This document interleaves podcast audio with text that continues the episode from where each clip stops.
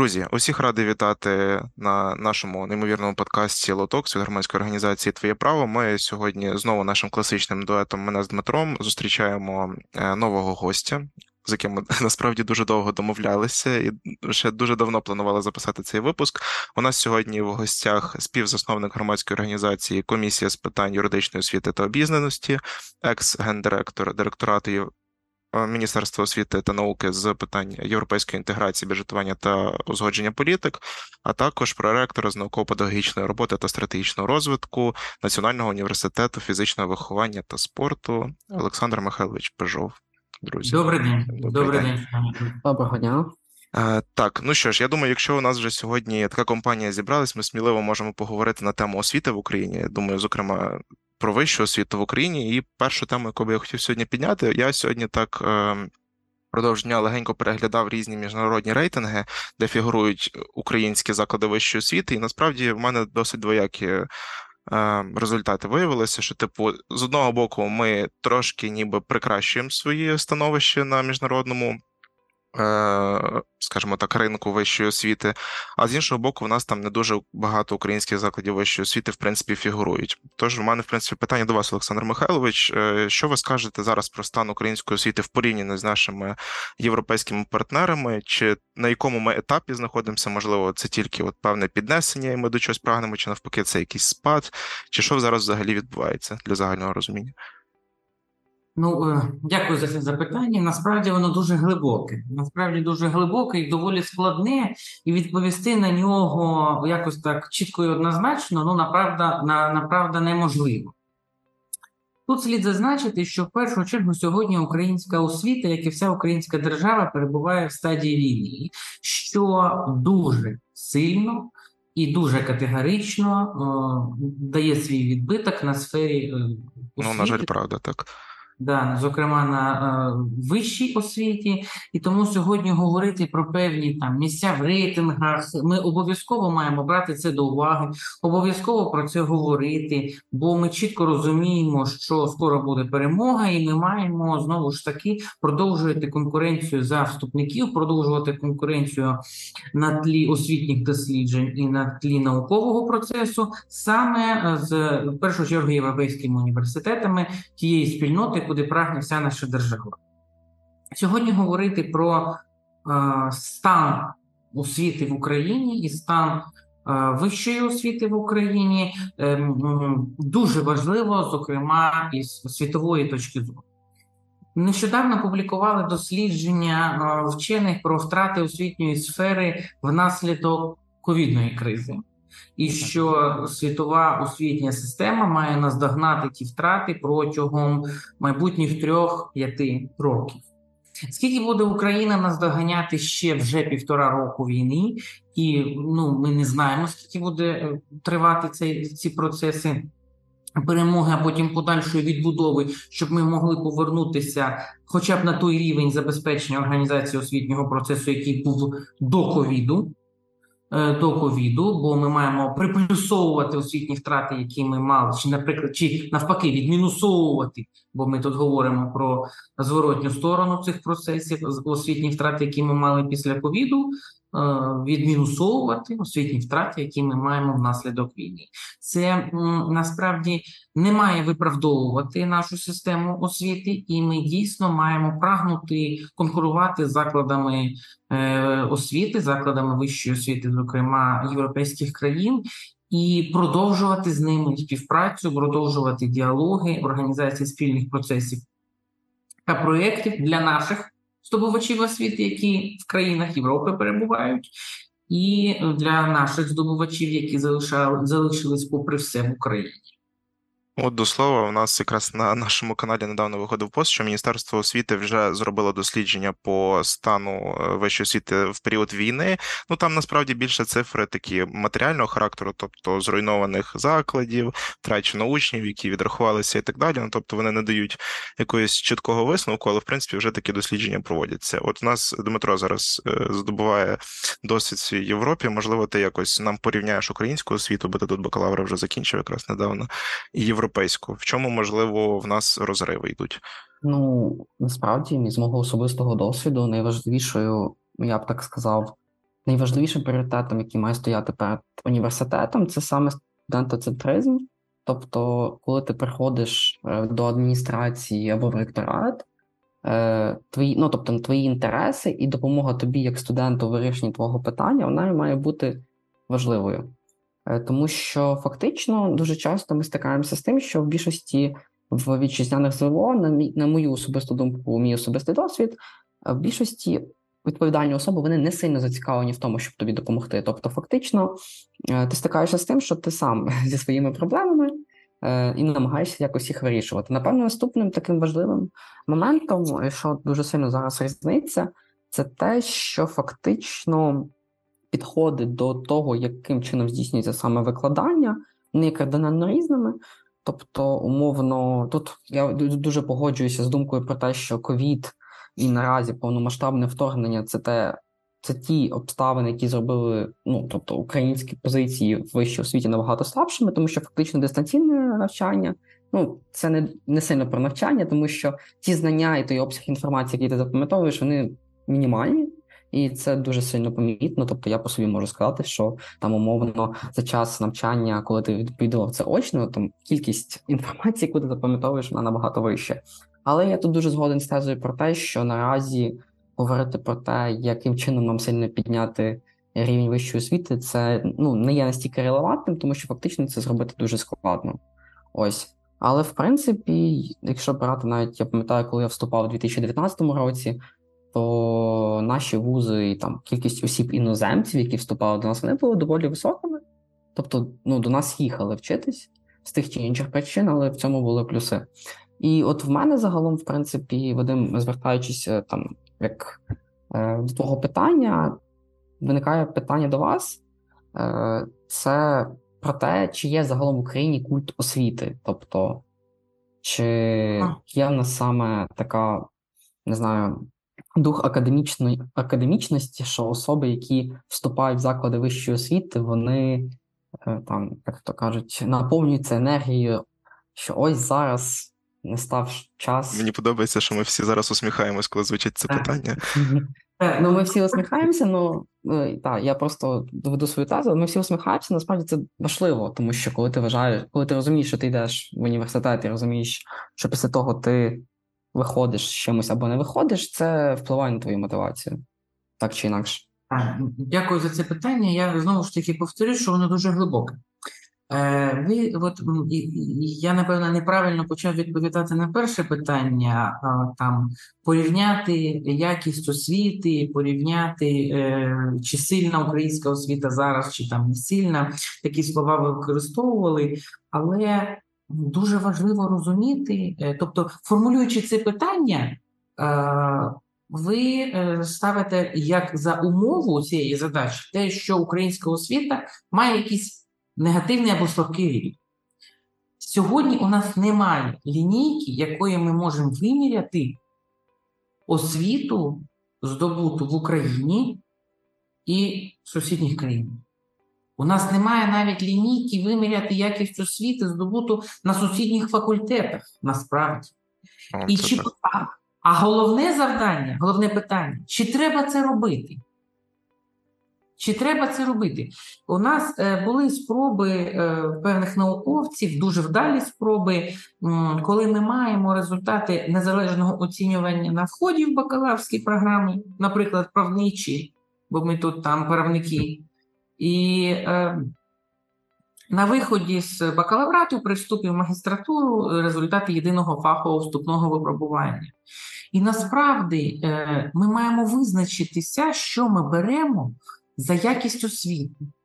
Сьогодні закон про вищу освіту е, містить визначення. Якість вищої освіти це відповідність результатів навчання, тобто те, що здобув студент, тому що визначено стандартом вищої освіти та ліцензійним умовам провадження освітньої діяльності.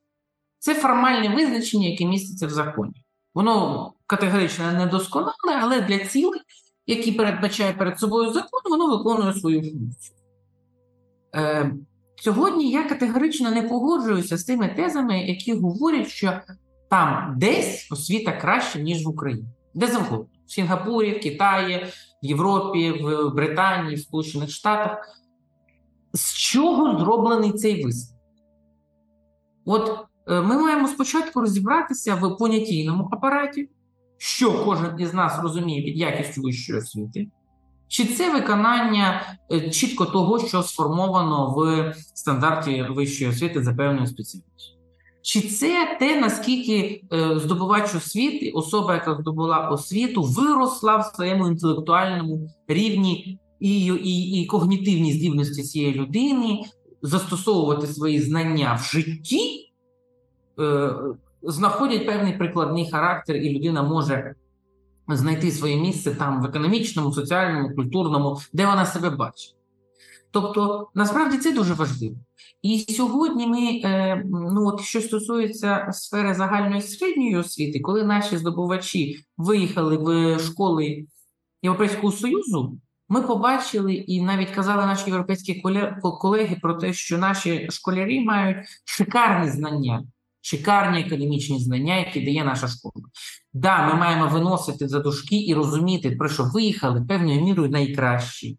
Що там е, ті здобувачі освіти, які е, погано вчаться, вони певною мірою залишились через ті чи інші обставини. Менше виїхало з сільські, сільської місцевості, де рівень шкільної нижчий з тих чи інших обставин. Там можемо теж багато про це говорити, чому рівень сільській школі освіти нижчий, ніж в міській школі. Там.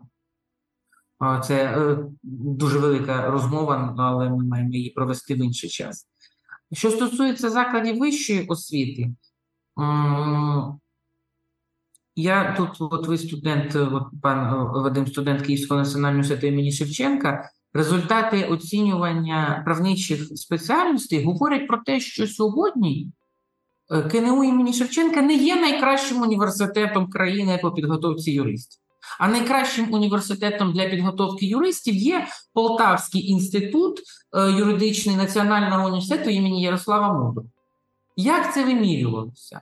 По ем, е, освітній доданій вар... вартості.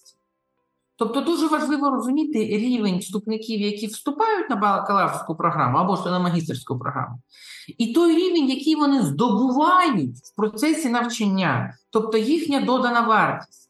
Університет Шевченка, Києво-Могилянська академія це університети, які збирають найкращих випускників школи, які мають найвищі результати зовнішнього незалежного оцінювання і демонструють доволі якісні, дуже хороші знання.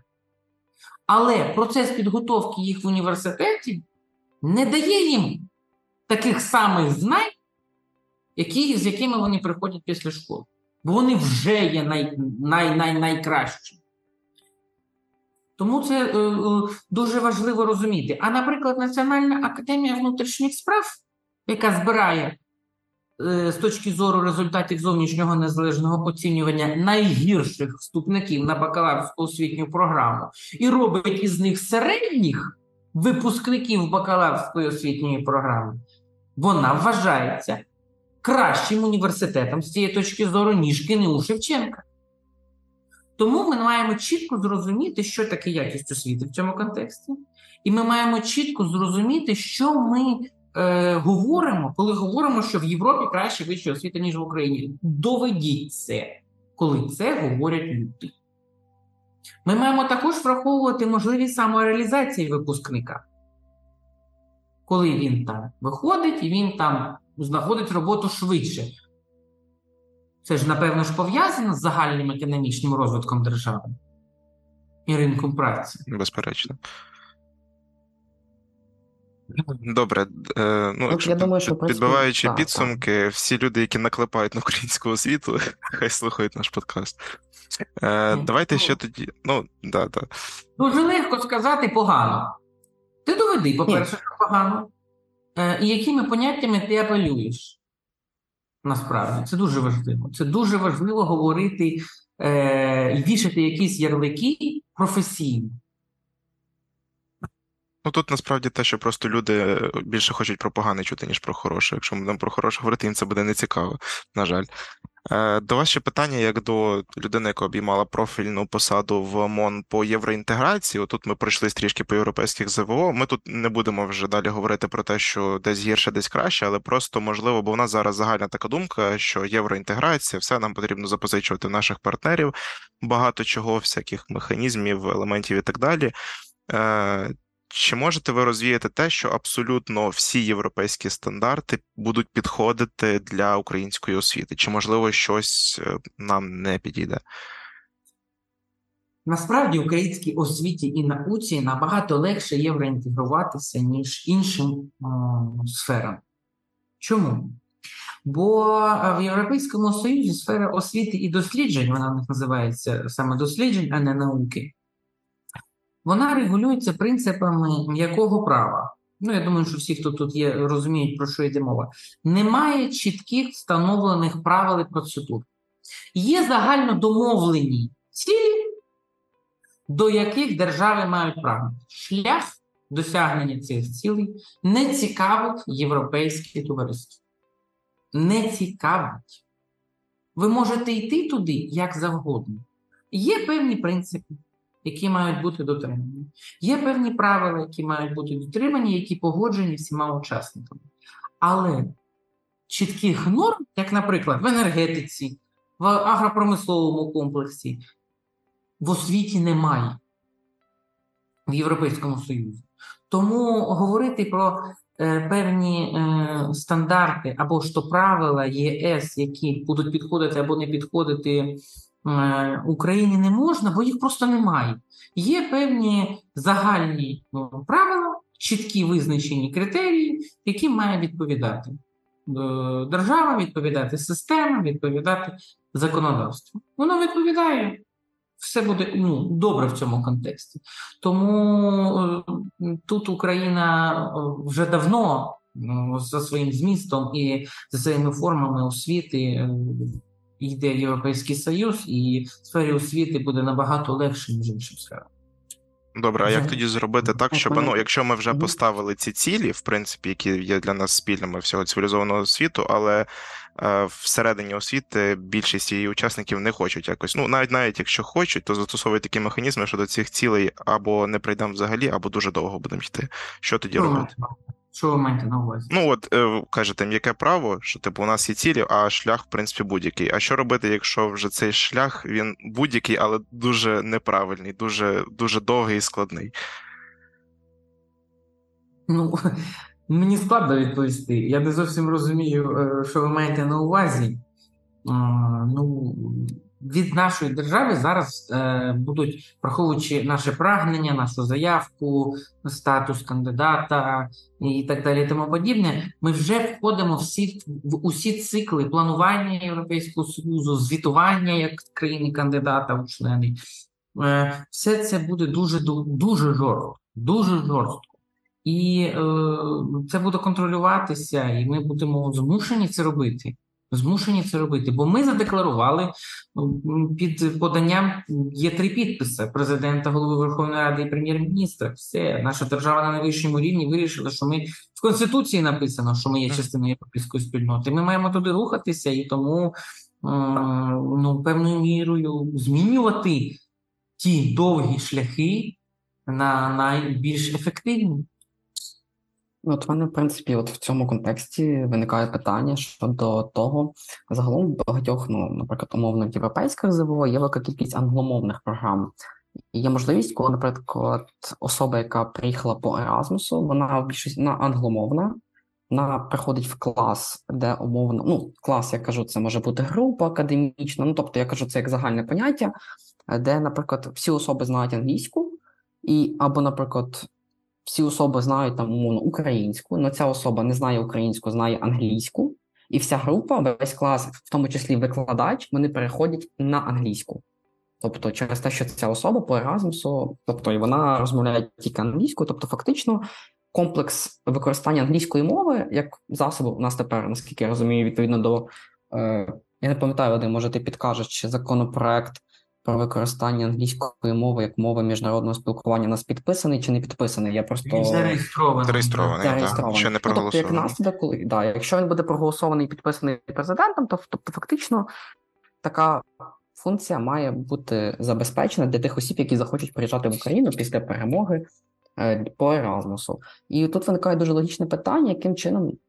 Наприклад, в наших умовах е, можна забезпечити те, щоб викладацький склад, якщо це, наприклад, там не є кафедра іноземних мов, е, зміг, ну, наприклад, легко або доступно спілкуватися з такими особами і при потребі переходити на мову міжнародного спілкування. Чи які ризики і, наприклад, проблеми, з якими ми можемо стикнутися в цьому контексті, на вашу думку? Е, Питання мови не питання. Для України дуже складне і провокаційне питання мови, і я тут прихильник е, еволюційних шляхів, еволюційних методів, а не революційних. Бо будь-який революційний метод е, буде е, тільки викликати супротив. Тільки викликати супротив е, навіть в такому дуже доброму і позитивному контексті, як е, е, примушування або ж то мотивування вивчення англійської мови, яка відкриває дуже багато можливостей насправді. Насправді, дійсно, цей закон він створить нові можливості, ем, зокрема до опанування мови, бо він визначає правила там з певним перехідним періодом, ну поки це законопроект, не закон, з певним перехідним періодом, коли е, мають бути досягнені певні показники, які визначені цим законом, мають вже чітко застосовуватися правила.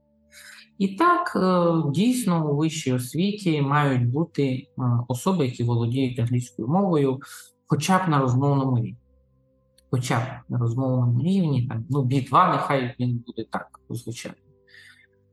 Для того, щоб мати можливість, зокрема, і інтегрувати цих людей, які приїжджають по Еразмусу, і е, знання англійської мови відкриває дуже багато можливостей для наукової роботи, в першу чергу, чому це і має мотивувати викладачів е, вивчати англійську мову. Е, Це складний шлях, насправді. Це ж складний шлях. Але е, і він буде йти не за рік. Не за рік.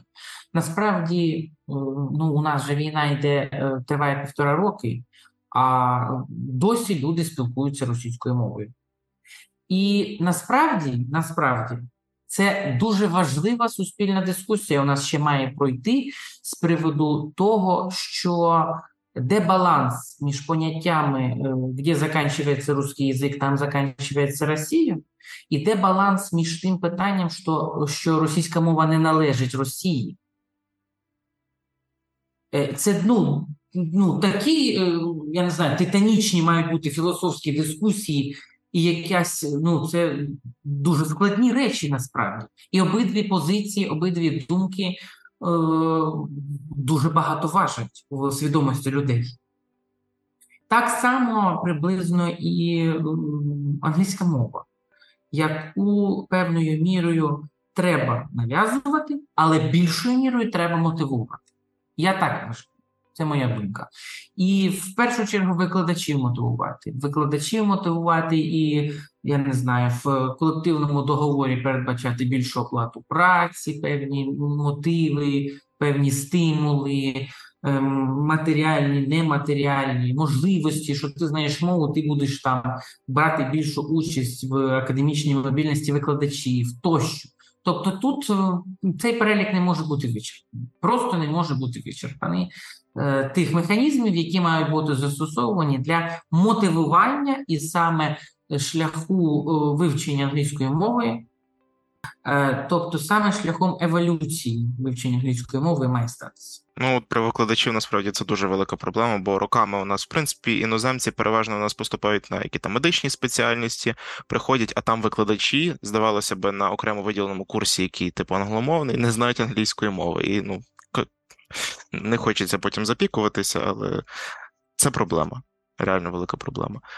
От, Ну, друзі мої, от якщо у нас молодий викладач, е, от після там магістратури, аспірантури, там добре, молодий кандидат наук, приходить доктор філософії, приходить в університет і має заробітну плату там 8 тисяч гривень. Ну, нафіг йому ця англійська мова ще Ну, не те, що нафіг, може він і хоче цю англійську мову. По-перше, він мало хто йде в університети працювати після закінчення. А по-друге, в нього немає коштів на курси англійської мови. Так. Навіть якщо він щирою е, серцем і здоровим мозком прагне її вивчити, ну він, ну да, є ж, знаєте, ці е, вирази, що свою освіту я здобув безкоштовно в бібліотеці з книжкою. Ну, але ж ну, ми все-таки розуміємо. Ну, у нас, я знаю, недавно для держслужбовців деякі категорії проводили типу курси безкоштовні, але це на A1 рівень, і вони просто потратили я- час і нерви. Я шість з половиною років був державним службовцем. Точно. Ми ще Шість з половиною років я був державним службовцем. Я проходив такі курси. Ну, от повірте мені, державних службовців не, трошки не той режим роботи, щоб дозволити собі повноцінно виділяти навіть ту годину на тиждень в робочий час, коли в тебе треба дати відповідь на 80 звернень громадян, або що ти можеш піддатися штраф. Тебе просто на це не вистачає часу, розумієте? Тому вирішувати, ну, ну я не знаю, не можна, коли в тебе болить спина, лік- лікувати спину, спину тим, що до лоба прикладати холодну тряпочку. Ну, це так. А до речі, от ми Ну, згадали правда, про це молодих правда. викладачів. Ми якраз виписували це одну як з тем. Я це питання якось піднімав на одному з регіональних регіональних телеканалів, але щось не змогли ми розвити дискусію.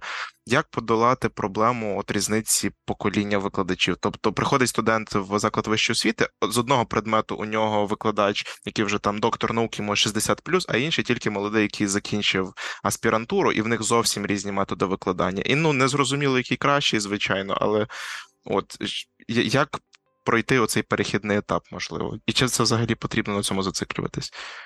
Я вам скажу так. Я вам е, дам приклад зі свого особистого досвіду. Значить, в мене, е, коли я був студентом, ще в коледжі, е, коли я вчився, я буду розповідати цю історію про двох викладачів. Перший викладач, е, от одного викладача я назву його прізвище, про другого не буду. Значить, перший викладач це професор е, Картунов Олексій Васильович. Він покійний, на жаль, можете там пробити в гуглі. Це батько української етнополітології, взагалі дуже видатна особистість. Це людина, яка одна із шести представників Радянського Союзу в 73-му році проходила стажування в Сполучених Штатах. Саме за була академічна мобільність студентів університету Шевченка, політологів, істориків, і він проходив цю академічну мобільність в США, в Сан-Франциско як студент. Е, Це видатна людина. Нам його пари ставили в другу зміну в п'ятницю на 20 годину е, вечора. І сиділа повна аудиторія. Професору, е, коли він нас викладав, було там, мені здається, вже за 75 років. Він викладав так політологію, не, ну, не зовсім профільний, е, не зовсім профільну дисципліну для юристів. Він викладав так, що його сиділи і слухали всі, і ми ще просили його залишитися. Бо це легендарна людина, яка вміє і кохає свій предмет. І він настільки нас в нього завантажував, і ми поринали, е, і ми хотіли його слухати. І ми просто обожнювали е, політологію і обожнювали лекції і семінари професора Картонова Олексія Васильовича. А був інший викладач, який викладав мене іншу дисципліну, який молодий викладач, дуже молодий викладач, вихованець цього ж університету, дисертація захищена тут же в університеті, тобто все життя в одному університеті, який виходить і читає підручник.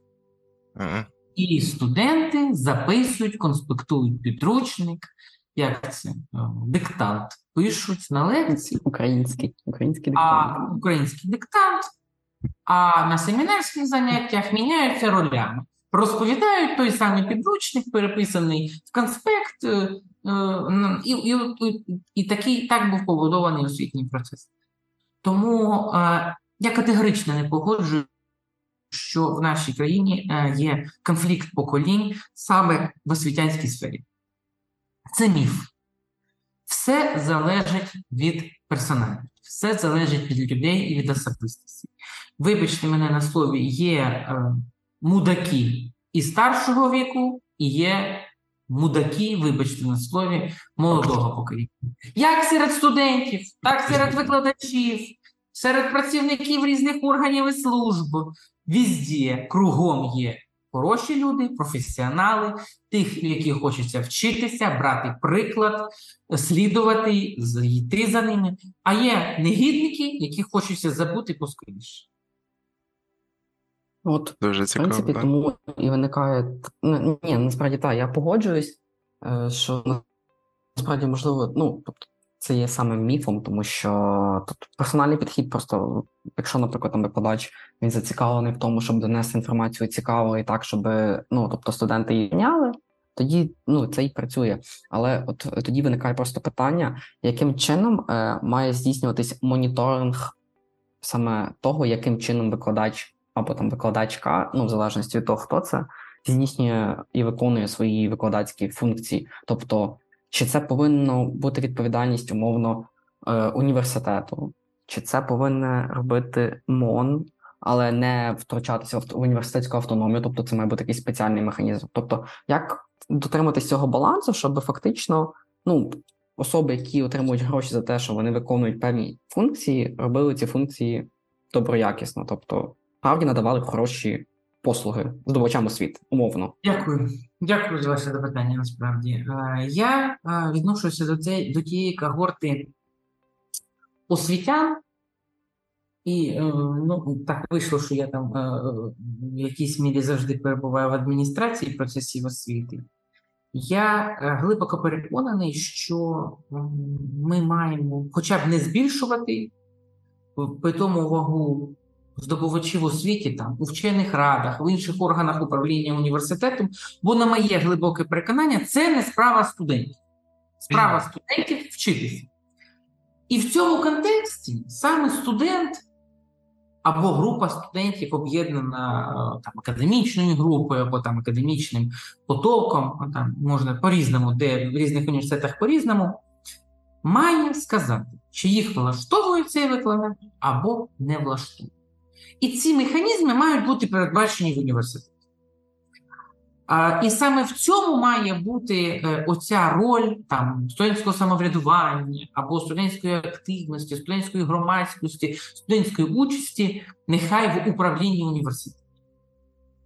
Бо, е, ну, звичайно, поганий приклад, ти коли приходиш в магазин, аналогія, студент приходить в університет, покупець купує колбасу. І він дивиться на неї. О, ця колбаса з м'яса, вона мені подобається. А ця колбаса з туалетного паперу, вона мені не подобається. Я не буду її їсти і купувати. І так і студент має сказати: оця цей професор крутий, мені хочеться в нього вчитися. А цей професор або доцент мене не влаштовує. Але ми маємо обов'язково забезпечити е, об'єктивність цієї оцінки. І це обов'язково має бути задіяним виключно внутрішньоуніверситетські процеси. Ніякого МОН тут бути не повинно. Внутрішньоуніверситетські процеси. Бо професор або ж доцент, викладач може бути просто там вимогливим, доволі суворим. Це може не подобатися якійсь кількості студентів, і вони будуть казати, що він поганий викладач. Такого допускати не можна. Зловживання має бути пресічено. Тому ми маємо чітко говорити про роль студентів в мотивації викладача бути, ну, скажімо так, бути якісним і е, бути затребуваним, бути викладачем. Ну, я зараз процитую одного із ректорів е, Національного університету, бути викладачем брендом, ректор бренд, викладач, е, чи бренд. Всі зрозуміли, кого я маю на увазі. Я фанат цієї людини. Ого, передаємо привіт.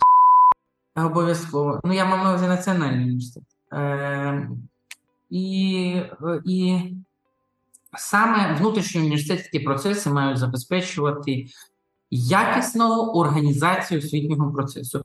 І балансу між викладачами, які мають більшою мірою займатися дослідженнями, і викладачами, які мають більшою мірою займатися безпосередньо трансфером освітніх знань.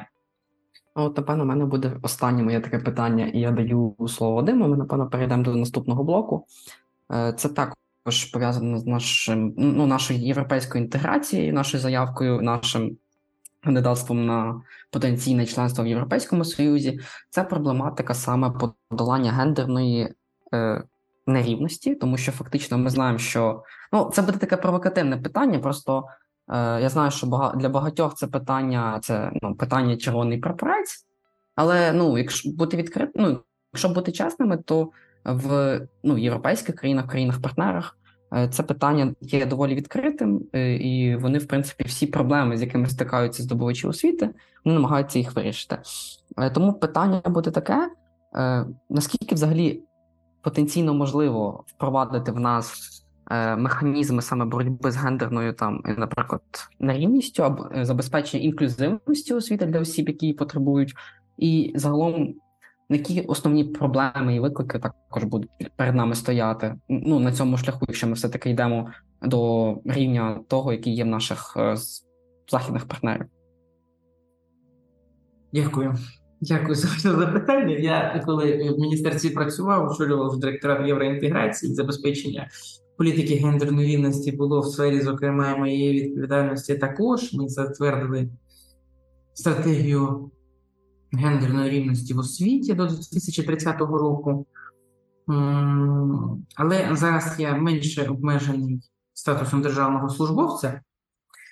І скажу свою особисту думку з приводу цього питання. Е, По-перше, про яку гендерну нерівність ми говоримо в сфері освіти? Що ми маємо на увазі? Що у нас жінок-ректорів менше, ніж, ніж, чоловіків ректорів. Ніж тому, що у нас е, ну, е, просто більше десь чоловіків, десь більше жінок. Ну, от є ж, знаєте, анекдот е, такий. Для того, щоб вирішити питання гендерної рівності в педагогічному і технічному університеті, треба їх об'єднати. Бо в педагогічному університеті більше жінок, а в технічному університеті більше чоловіків. От об'єднуємо Київський політехнічний інститут імені Сікорського з Українським державним університетом імені Драгоманова. І у нас буде університет, якому рівність чоловіків та жінок буде приблизно рівною. Але це бред. Добре, що ми дочекались за- заяви на складення повноважень. Що що? Добре, що ми дочекались вашої заяви на звільнення А, з МОН. да, да, да, да. Бо це ідіотизм. По такому принципу приймати якісь рішення. Ми маємо говорити сьогодні е, про фінансування освіти. Коли е, працівник дитячого садочка отримує заробітну плату 4 тисячі гривень, менше мінімальної заробітної плати, визначено законом про державний бюджет,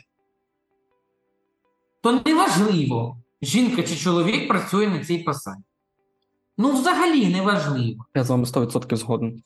Ну, І, і, це і також я процитую ще один анекдот. Знаєте, що м, у кожної е, вчительки має бути міценат, який оплачує їй це хобі. Ну, да, є у нас цей анекдот. Бо система освіти є недофінансованою як зі сторони держави, бо у нас така економіка, така економічна ситуація зараз. Не може воююча держава, а там раніше, е, маючи всі ці виклики, які сьогодні ми є, на тому економічному стані більше грошей виділяти. Там, можливо, може на якісь, але там виділяє там, на інші якісь пріоритети, які не менше важливі. Ми маємо чітко це розуміти, але е, проблема насправді ж, ну. Про, ну, уточніть ваше тоді запитання про гендерну нерівність в сфері освіти, що саме ви маєте на увазі в цьому контексті. Ми можемо про це поговорити. Щоб давайте більш чітко. Е, Ні, в принципі, ні, ні, я, я в принципі почув відповідь на те питання, ну тобто, яке мене цікавило. Е, Тобто, ну, в контексті того, що розширяти його я не бачу сенсу, тому що ми трошки, типу, е, саме спішимо з часом, а ще є багато питань. Ну, в принципі, ту частину, яка мене цікавила особисто. Ну, відповідь на неї я почув, тому в Ні, принципі я ми можемо є, спокійно екс, екс-ректор Львівського медичного університету. Ой, а він вже екс, так? Ну да, є є такі люди. Слухайте, е, ну є такі люди. Ну. Тоді е, ті там дівчата, які піддалися певним е, висловам, мають захищати свої права у передбачений законодавством спосіб. У нас в цьому контексті, у нас в Конституції написано рівність жінок і чоловіків, зокрема в праці, зокрема в інших питаннях, в питаннях реалізації будь-якого права. І якщо жінка або ж то чоловік, дівчинка або ж то хлопчик піддаються якимось утискам на основі того, що вони належать до відповідної статі, вони мають реалізовувати передбачені діючим, не треба нічого робити. Діючим законодавством, законодавство вже є, яке треба просто навчитися реалізовувати та захищати свої позиції, захищати свої права. Ну, от я, я з тут має право ректор принижувати вступників. Пиши скаргу засновнику, подавай в суд на захист честі гідності і так далі, і тому подібне. Домагайся звільнення, домагайся відшкодування моральної шкоди тощо.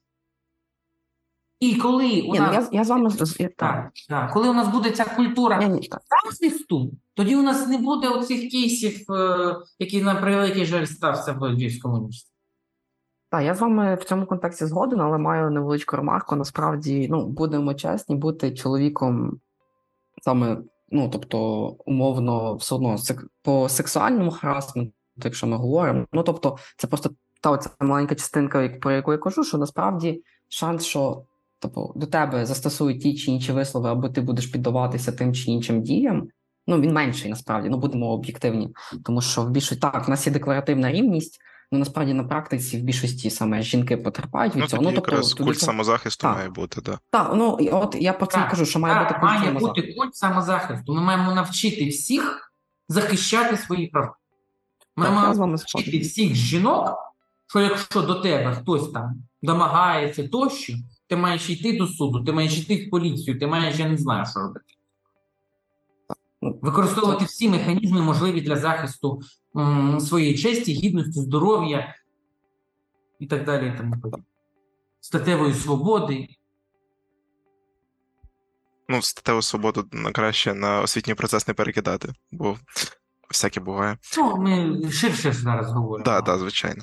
Так, ну давайте якраз ми розігрілися, перейдемо до такої цікавої теми. Е, Міністерство освіти. От ви там пропрацювали, я, до речі, не знаю, довго чи ні. Ну, за каденції Половину.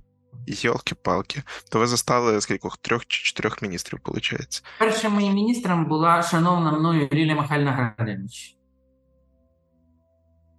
Е, Працював, потім була Анна Ігорівна Васад. Після Анни Ігорівни пан Полюхович місяць один виконував обов'язки. Після пана Полюховича три місяці виконувала обов'язки, на жаль, покійна Любомира Степанівна Манзій. Після Любомири Степанівни е, Шкарлет Сергій Миколаївич працював е, спочатку ТВО міністра, потім міністром. І вже е, на самому початку призначення міністра Максима Васильовича Лісового мною було ухвалено рішення про припинення моєї кар'єри державного. е, давайте ви Дуже пишаюся. Ну, це про лісового ми ще поговоримо, ну про Шкарлета. Давайте ви нашим е, слухачам поясните взагалі, що таке Міністерство освіти і науки в всій сфері освіти. Бо в нас, в принципі, склалося таке ем, суспільна думка, що у всьому треба винити МОН. І херачити, вибачте, всі скарги на МОН і так далі. Коротше, це все зле МОН. Або не зле. Як ви поясните, в чому взагалі робота МОН, в чому вони винні, в чому ні, і наскільки вони можуть втручатися в автономну роботу закладів вищої освіти, які у нас декларативно прописано, що вони є автономними.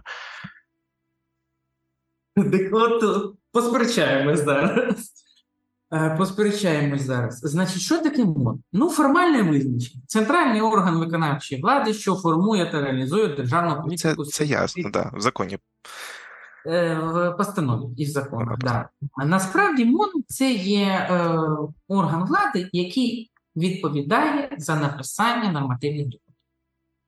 Тобто порядок вступу, прийому до закладів вищої освіти, порядок, ну я не знаю, все, що стосується, є положення про академічну мобільність, є положення про відрахування, переведення, поновлення здобувачів освіти. Це все є продуктами Міністерства освіти.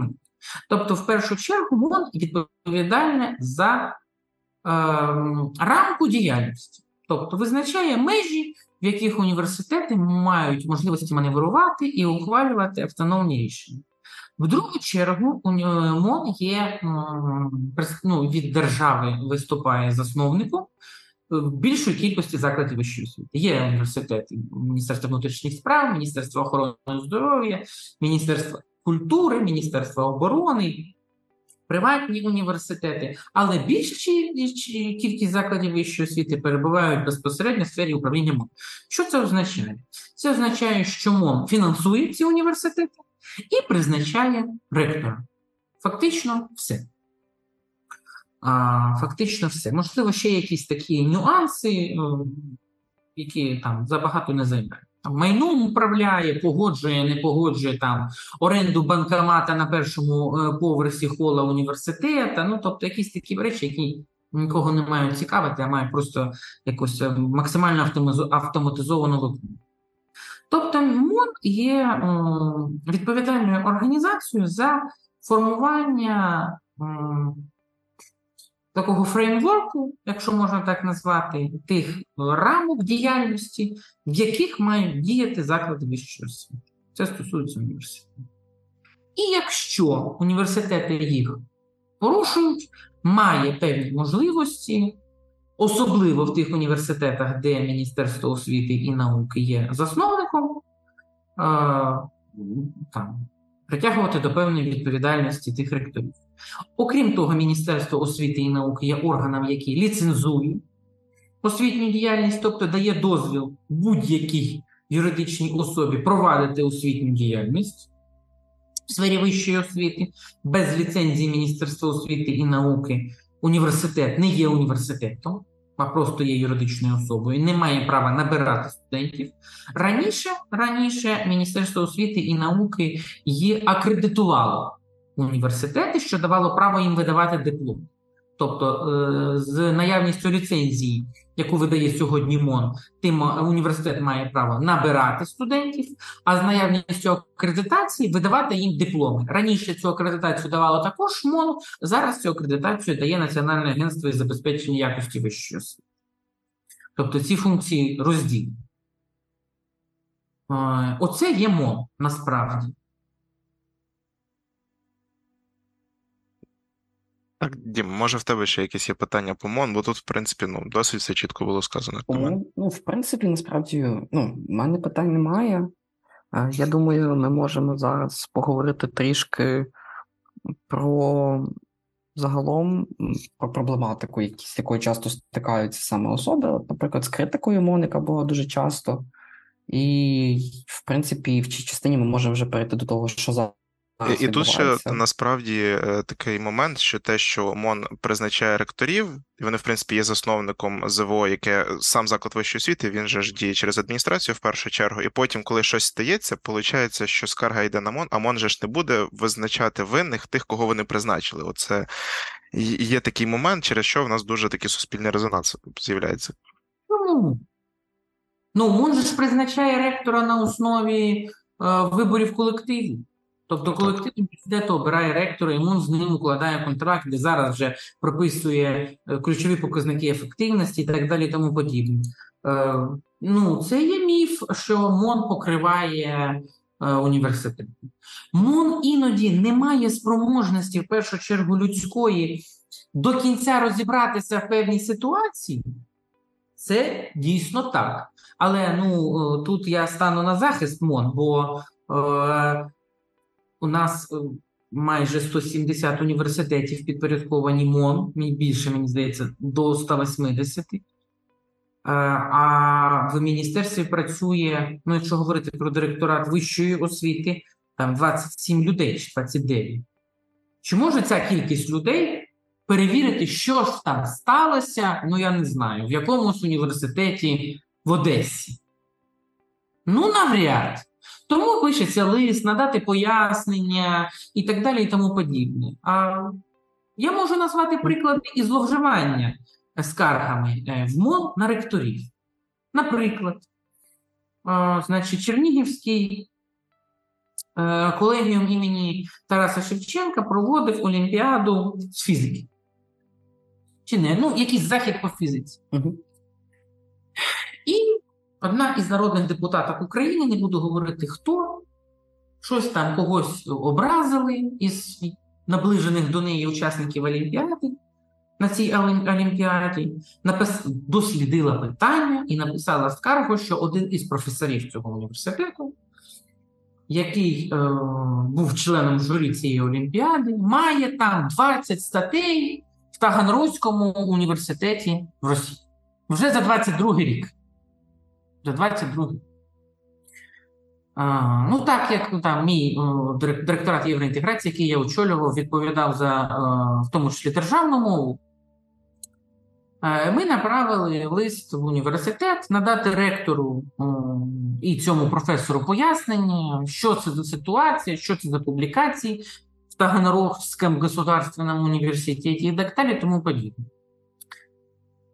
Е, А цей висновок цей пані народна депутатка зробила з ем, Google Scholar. Scholar. А професор пише: Шановні друзі, ви в міністерстві, народна депутатка, ви відкрийте цей журнал Таганрозького університету і почитайте, що це повний однофамілець і тьоска цього професора, студент четвертого курсу Таганрозького університету. Стовідсоткове співпадіння. Тільки нашому професору 68 років, а тому студенту 24. І він в Таганрогі живе і собі там вчиться патріот своєї Росії. І пише про неї наукові статті. І теж по фізиці. Розумієте, в чому парадокс? Ну, От таке Співпадіння співпадіння. не думаю. Ну, співпадіння не Ну, да, це мама да. ну, це як про от- Пригожина було, що це не той. Не той, да, да, да, да. Я міняю е, прізвище беру е, дружини. Е, е, але народний депутат України, парламентар, членкиня комітету з питань освіти, науки та інновацій, заморочилась. Я не знаю, чи це було осознано, чи це було не осознано про те, що людина так хотіла там щось зробити цьому професору, не знаю. Але був такий кейс. Я вважаю це чітким зловживанням, таким механізмом, як подача скарга МОН як засновнику університету. Я наскільки знаю, ви не дуже добре відноситеся до того, що коли просто так кидають скарги або звернення в МОН. Да. Ну, бо все має мати якийсь сенс. Завжди треба відповідати собі на питання: а що би що?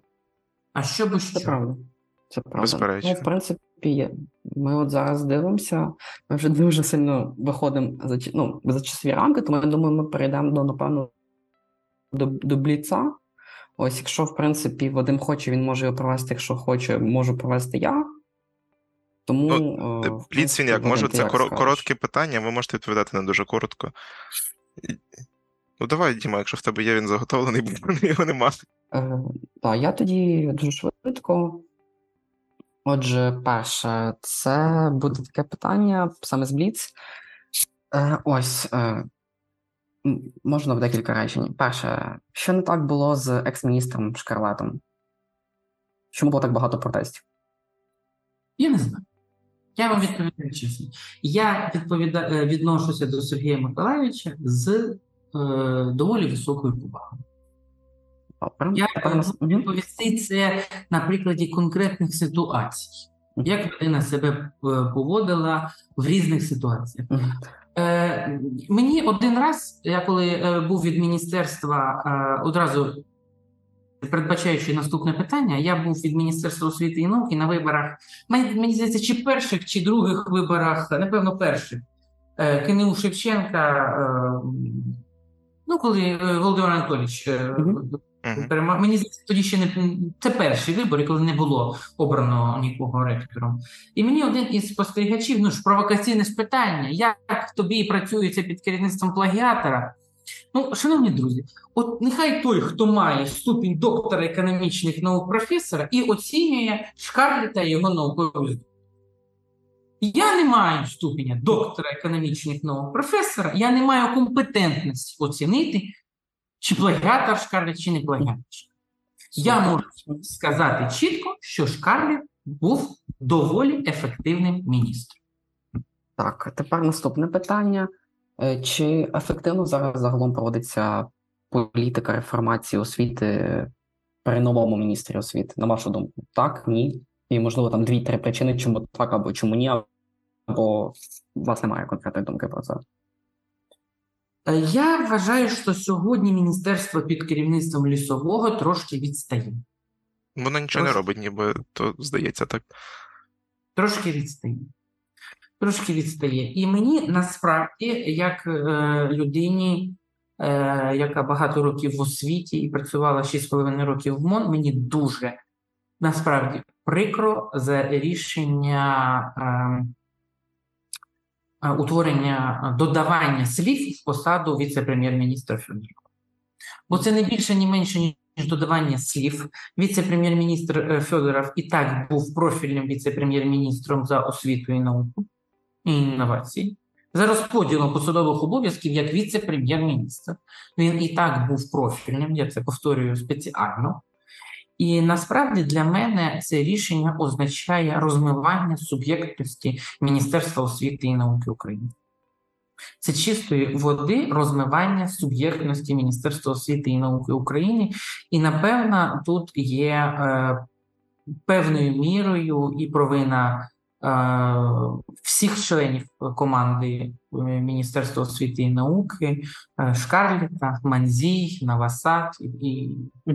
Що це чому це рішення викристалізувалося? Мгм. Це означає, е, що на думку осіб, які ухвалювали це рішення, що Міністерство освіти і науки і міністр освіти і науки не може, не зважаючи на прізвище, бо не при Шкарліті додали Федорову освіту науки і інновацій. А при лісовому додали ці слова. Це демонстрація того, що Міністерство освіти і науки, на мою думку, я дуже хочу помилятися в цьому контексті, не є повноцінним суб'єктом цих процесів.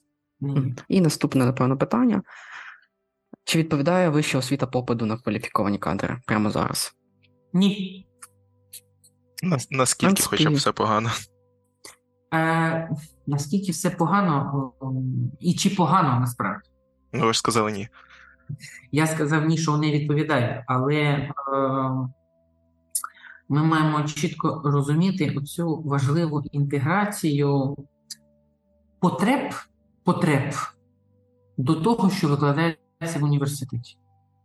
От я зазначу, от я зараз працюю в Національному університеті фізичного виховання і спорту України, коли МОН проводило моніторингове дослідження з приводу працевлаштування випускників, університет фізичного виховання і спорту був на першому місці. Бо у нас чітка процедура, у нас максимальна інтеграція. Якщо ти тренер з обраного виду спорту, ти чітко тренер з обраного виду спорту. Ти завтра, після отримання диплому, можеш іти і бути тренером, бо ти вмієш це робити. Якщо ти фітнес-тренер, ти завтра можеш іти і бути е, швидко сертифікованим і бути професійним, професійним фітнес-тренером. Це дуже важливо. Що стосується, наприклад, сфери права, от ми тут колеги-юристи, це не так. Бо університети вчать е, іноді невідомо чому. І це не демонструє і результати і ЄФВВ, е, і буде в цьому році ЄДКІ. Подивимось на його результати, бо воно буде трохи іншим, ніж е, ЄФВВ, і буде вимірювати трошки інші речі, що дуже важливо розуміти завчасно. Насправді це дуже важливо. Тому попит ринку, е, окрім того, що університети мають реагувати, роботодавці мають говорити, що їм необхідно. А у роботодавців немає, по-перше, цієї культури співпрацювати з університетами в саме в цьому контексті, в контексті надання рекомендацій та запиту, що необхідно їм. А, і насправді це дуже складно сформулювати. Ну, це правда. Це е, ну, нам потрібен фахівець такий-то, такий-то, такий-то. А він потім приходить, а коли потрапляє в цю сферу, потрапляє в, цей, е, в ці оберти, воно насправді не так. От от я 6,5 років, я вже який раз це повторюю, пропрацював в МОН. От мені зараз сісти і сформулювати е, те, чого університет має навчити випускника для роботи в МОН, дуже складно. Я не готовий це зробити. От прям з ходу. І не факт, що я зможу це зробити на всі 100% так, щоб це було ідеальна, е, ідеальний перелік компетентності, які має засвоїти людина для того, щоб прийти в МОН і хопа, я звізда державної служби. Це насправді дуже складно. Так, ну і давайте останнє питання. Тут, в принципі, буде відповідь так або ні. Чи мають реальну можливість приватні особи, наприклад, громадська організація ваша, там наша, Українська студентська ліга, Червоний Губер і інші реально впливати е, на вищу освіту? Можуть чи не можуть? Можуть. Можуть. Це добре. Значить, не будемо ліквідовувати наші громадські організації, працюємо далі. Питання, чи варто і в якій мірі, але можуть. Ну нічого, по- по- побачимо, чи це того варте. Е, Ми вам дуже дякуємо, що ви до нас прийшли. Получилась насправді дуже цікава розмова. Типу, я навіть не очікував, що ми так почнемо аж загоратись в таких дискусіях. І якщо ви хочете, можливо, щось передати нашим слухачам чи щось від себе сказати коротко, от і будемо на цьому завершувати. А у нас слухачі студенти переважно. Переважно, так. Так, так. Так, то я рекомендую студентів, студентам не втрачати час, а максимально використовувати ті можливості, які створює їм університет, та не обмежуватися тими можливостями, які є навколо них, а робити крок вправо, крок вліво, вперед і назад для того, щоб руйнувати ту рамку, яка є навколо них, і розвиватися в абсолютно усіх напрямках, і змушувати до розвитку ваших викладачів в університеті. О, це дуже хороша принципі, порада. Це, так, це правда. Ну, ми залишимо на вас посилання на соціальні мережі. Також це я вже до слухачів, щоб на нас підписуєтеся, там ставте реакції і так далі. І чекайте на наступні випуски нашого подкасту. Е, і усім до нових зустрічей. До побачення. Так, всім дякую. До Дякую, побачення. що Дякую До побачення.